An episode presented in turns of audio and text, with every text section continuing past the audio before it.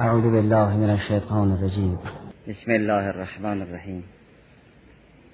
الف لام میم ذالک الکتاب لا ریب فیه هدى للمتقین الذين يؤمنون بالغیب و یقیمون الصلاة و مما رزقناهم ينفقون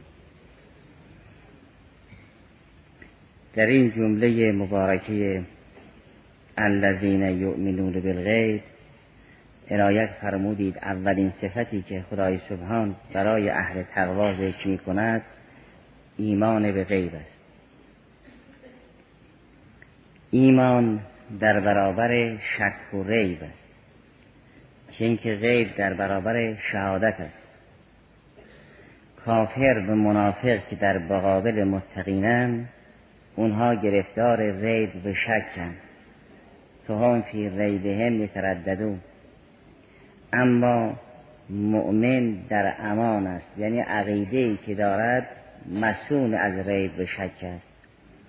اگر عقیده در امان نباشد انسان یا کافر است یا منافق. زیرا شک ریب و مانند آن آفت اعتقاد است. ولی اگر یک اعتقادی در امان بود یعنی تزلزل و شک به سراغ او راه پیدا نکرد این عقیده به حالت ایمان در می آید. می شود ایمان. صاحب اون عقیده را می‌گویند مؤمن. مؤمن کسی است که به عقیده خود امان بدهد. یعنی در حرم اعتقاد او ریب و تردد راه پیدا نکند. این شخص می شود مؤمن. اولین وصف متقیان ایمان است که الذین یؤمنون. ایمان در برابر کفر و نفاق است که کفر و نفاق با تردد همراه است و اما ایمان یعنی جعل المعتقده فی که این در یک قلعه امان از شک و تردید است. اما مورد ایمان عبارت از غیب است. الذین یؤمنون بالغیب. از نظر قرآن موجود دو قسم است. بعضی غائبند بعضی محسوس و مشهود. لذا عالم را به عالم غیب و شهادت تقسیم می کند پس موجود یا غائب از حواس است یا مشهود. یا می توان با یک از حواس او را درک کرد یا هرگز نمی توان او را با حواس درک کرد. این ایمان به غیب را گرچه در آیه اولا به عنوان فل جمله و مطلق ذکر فرمود. ولی در آیات بعد این را به صورت مقید و بل جمله ذکر کرد نه فل جمله. یعنی به نحو ایجاب جزئی کافی نیست به نحو اطلاق و موجب کلیه لازم است. و در پایان سوره بقره که خلاصه این سوره در پایانش آمده است ایمان به کل اونچه که غیب است مطرح شد در پایان سوره بقره که برگشت پایان به صدر این سوره است فرمود آمن الرسول بما انزل الیه من ربه و المؤمنون یعنی هم رسول به ما انزل الیه ایمان آورد هم مؤمنین. آمن الرسول بما انزل الیه و المؤمنون. این که تمام شد اونگاه فرمود کلون یعنی هم پیامبر هم مؤمنین. کلون. آمن بالله و ملائکته و کتبه و رسوله این میشه غیب. غیب عبارت از خدای سبحان است و رسالت هایی که از طرف حضرت باری تعالی نصیب مرسلین می شود فرشتگان او و کتابهای او و قیامت او. چون یکی از برجسته ترین منزل الیه من ربهی هم مسئله قیامت است. زیرا به دنبالش فرمود که می‌گویند لا نفرق بین احد من رسوله و قالوا سمعنا و اطعنا غفرانک ربنا و الیک المسیر پس این غیبی که به عنوان فل جمله در صدر سوره ذکر شد بل جملش یعنی گستردش را در پایان سوره ذکر فرمود که ایمان به خدا و ملائکه خدا و کتب آسمانی خدا و مرسلین خدا و قیامت خدا. اینا غیب است. پس موجود از نظر قرآن کریم دو قسم است. یک قسمش غائب از حواس است یک قسمش قابل ادراک با حواس. یعنی اصل ایمان مشترک هست. منتها ایمان حضرت با ایمان دیگران خب خیلی فرق می‌کند. این که فرمود زدناهم خدا یا آتاهم تقواهم یا زادهم هدن که قبلا هم مطرح شد نشانه تشکیک ایمان و تفاوت درجات ایمان است.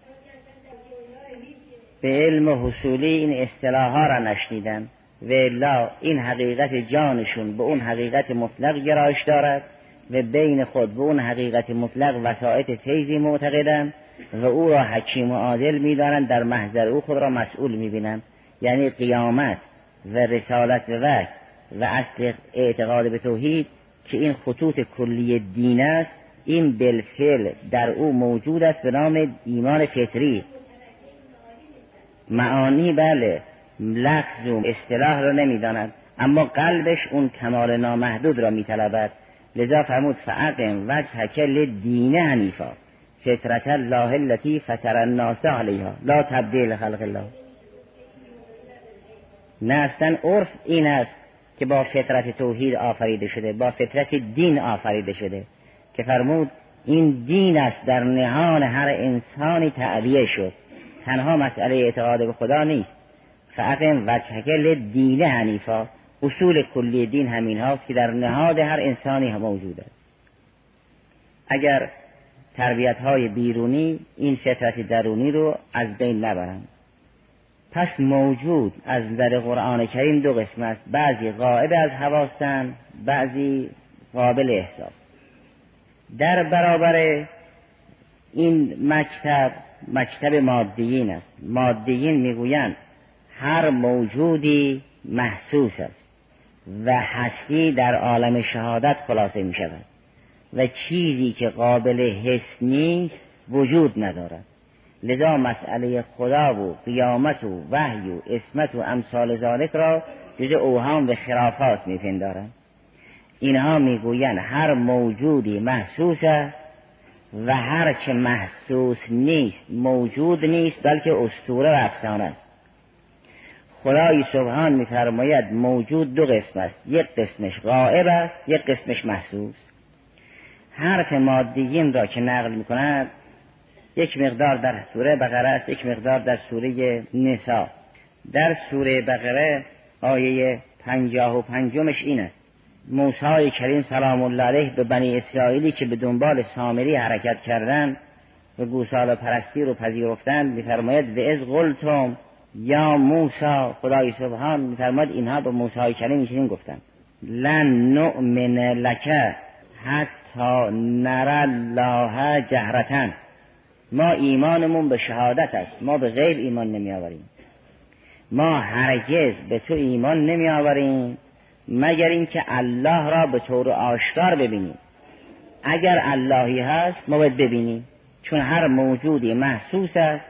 چیزی که موجود است باید با احساس درک بشود و اگر چیزی قابل احساس نبود موجود نیست. لن نؤمن لک حتی نر الله جهرتن. اونگاه بفرماد فاخذت کم سائقت و انتم تنظرون. همین معنا را در سوره نسا بیان فرمود. آیه 150 سوم سوره نسا این است.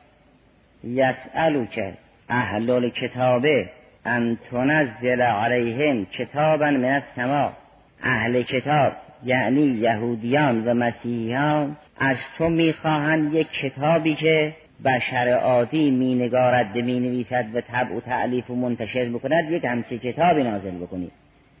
بگویی بر قلب من یک همچه آیه نازل شد باور نمی‌کنم. یک کتاب دیدنی نظیر کتاب هایی که مطبعه در اختیار منظور قرار می‌داد یه همچه کتابی.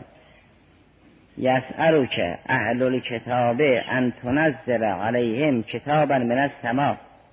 فقط سألو موسا اکبر من ذالک اگر اینها درباره رسالت و وحیت که یک امر غیبی است اینها ایمان نمی آورند و خواهان کتاب حسی و کتابی که بر قلب نازل بشود ایمان نمی آورند از موسی کریم مطلب بالاتر از این سال کردن. گفتن خدا را ما تا نبینیم ایمان نمی آوریم. وحی تو را گفتن تا نبینیم ایمان نمی آوریم. ولی از موسی کریم سلام الله علیه مهمتر از این خواستن. گفتن تا خدایت را نبینیم ایمان نمی آوریم. قرآن که بر قلب رسول نازل می شود نزل به روح الامین علا قلب که لتکون من المنذری یه همچه کتابی اهل کتاب می‌گویند کتابی که بر قلب نازل بشود برای ما بخوانی ما ایمان نمی آوریم یک کتابی که مثل مطبعه و چاپخانه یه همچه کتابی نشون میدن یه همچه کتابی بیاد. یک کتاب محسوس باشد که از بالا بیفتد ما ببینیم برای توی کتابی آمده. در قلب تو چیزی بیاید برای ما بازگو کنیم ما نمیپذیریم. اینها غیب درباره وحی و رسالت را نمیپذیرفتند. خدای سبحان میفرماد اگر اینها غیبی که مربوط به وحی و رسالت است نمیپذیرند همینها در باره خدا که مهمتر از مسئله وحی است به موسی کریم گفتن ما به خدا ایمان نمی آوریم مگر اینکه جهرتن و آشکار او را ببینیم؟ یسألو که اهل الکتاب ان تنزل علیهم کتابا من السماء فقط سألو موسی اکبر من ذالک فقالو ارنا الله جهرتن. اگر به تو می‌گوین ارنا الوحی جهرتن به موسی کلیم گفتن ارنا الله جهرتن. اگر به تو می‌گوین ارنا کتاب جهرتن به موسی کریم گفتن ارنا الله جهرتن. چون خواسته اونها این است که یک امر محسوسی نصیب اینها بشود که اینا از نزدیک ببینند و لمس بکنند مثل کتاب های بشری که بعضی از این خواسته ها را در سوره انعام بیان کرده است. که خدای سبحان میفرماید در آیه هفت سوره انعام ولو نزلنا علیک کتابا فی غیرتاس فلمسوه. اگر ما یک کتابی در یک کاغذی نازل بکنیم که اینا لمس بکنن مثل این کاغذها و کتابهایی که مطبعی بشری منتشر می کند اگر یه همچه کتابی هم ما این تنزل بدیم باز اینا نمیپذیرن. ولو نزلنا علیک کتابا فی غیرتاس لمسوه لمسش بکنن فلمسوه به ایدیهم لقال الذین کفروا این هازا الا سحر مبین. اینا میگن سحر. بنابراین عده ایمان به وحی نمی آوردن عده ایمان به الله نمی آوردن و همین گروه مستکبرانه می‌گویند اگر خدایی هست و فرشته هست ما باید ببینیم. زیرا ما جز به شهادت به چیزی دیگر ایمان نمی آوریم در سوره فرقان آیه 21 و 22 این چنینه و قال الذین لا یرجون لقاءنا. اونا که امید لقاء حق ندارن یعنی منکر قیامتن. قیامت را که غیب است نمیپذیرن.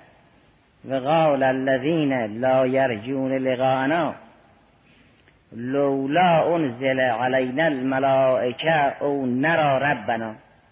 اگر خدا موجود است و اگر ملائکه موجود است ما باید ببینیم.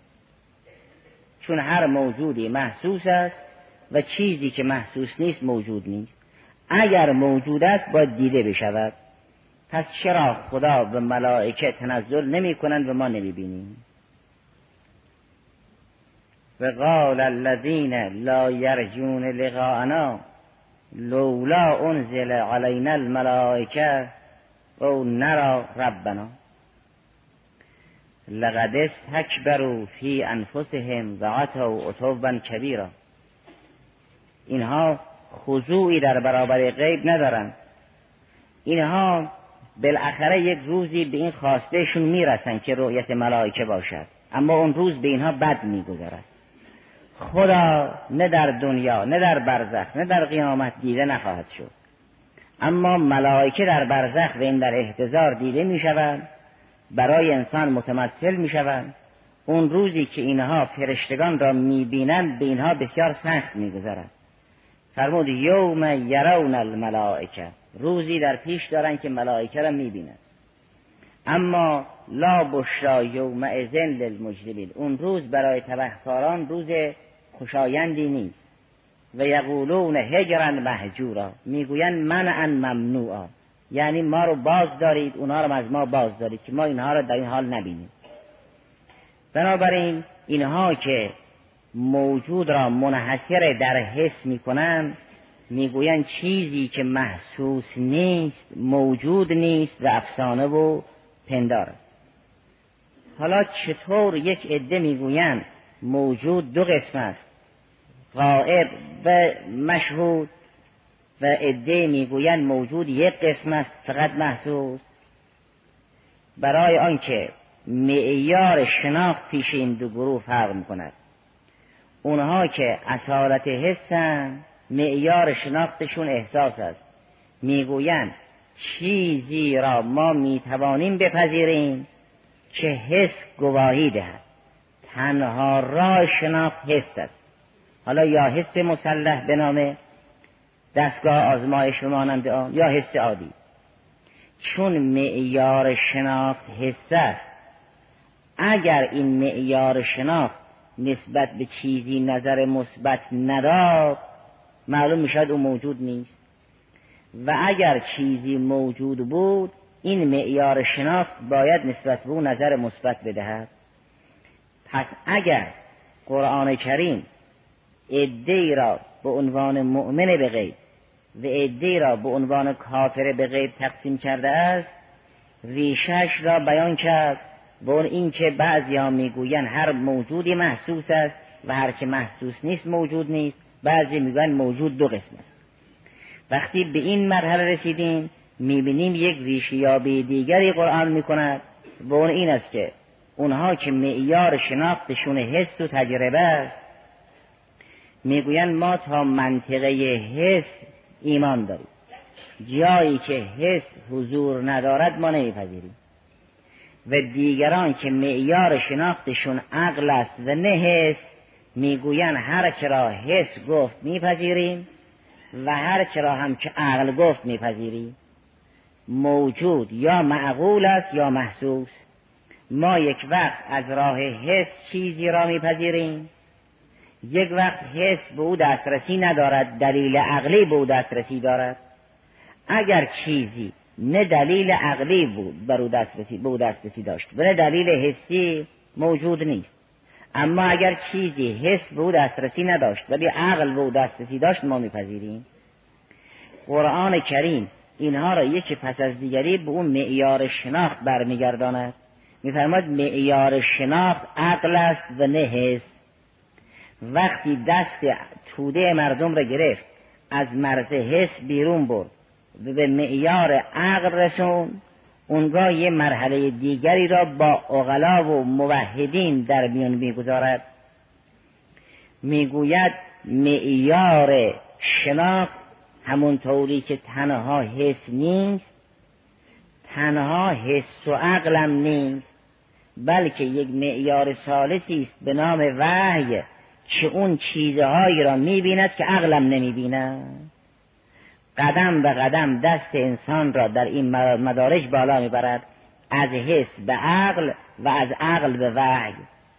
اگر چنون که عقل محقق شد هم وحی را میپذیرد و هم حس را تعدیل و هدایت می‌کند. لذا قرآن وقتی برهان قوم می‌کند می‌گوید این سخن را اولو الالباب درک می‌کند این سخن را اغلا درک می‌کنند. متفکران درک می‌کنند. علما درک می‌کنند. عقل می‌گوید وحیی در عالم هست و مدعی وحی هست به سراغش می‌رود تا پیدا کند. چون عقل می‌گوید این جهان در تحت تدبیر یک رب العالمین است. و انسانها هم در تحت تدبیر همون رب العالمین اون خدایی که کل جهان را دارد تدبیر می‌کند قافله انسانی را رها نکرده است. بنابراین برای ما هادی فرستاده است.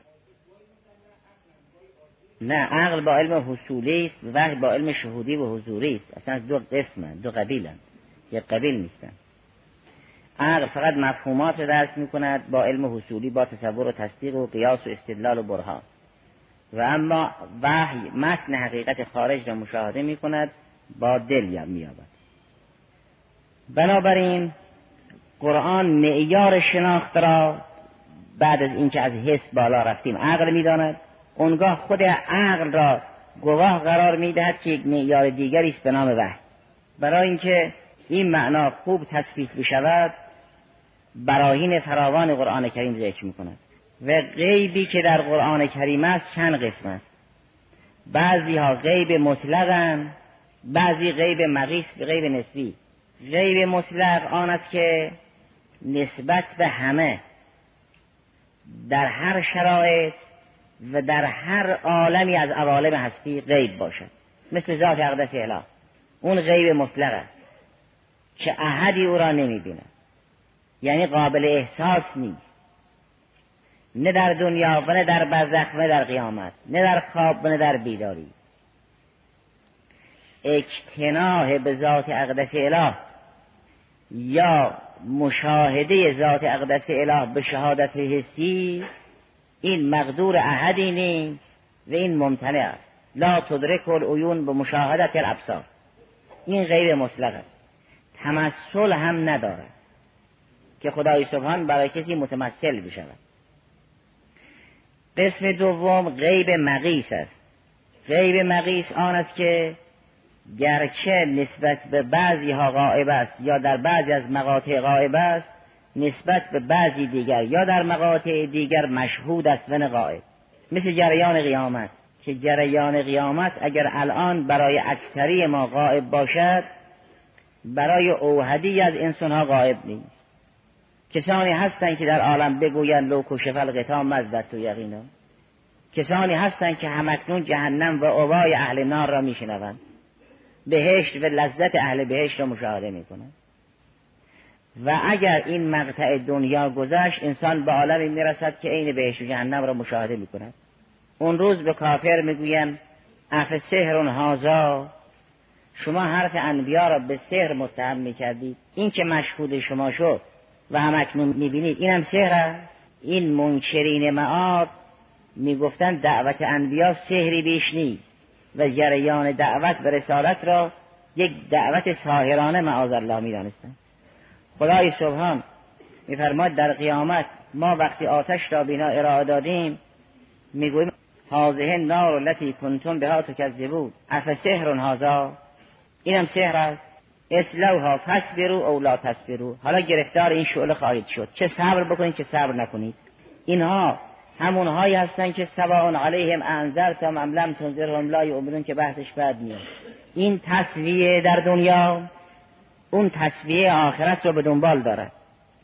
اینها که به جای رسیدن سواء علیهم انذرتم ام لم تنذرهم لا یؤمنون در دنیا مال اینهاست.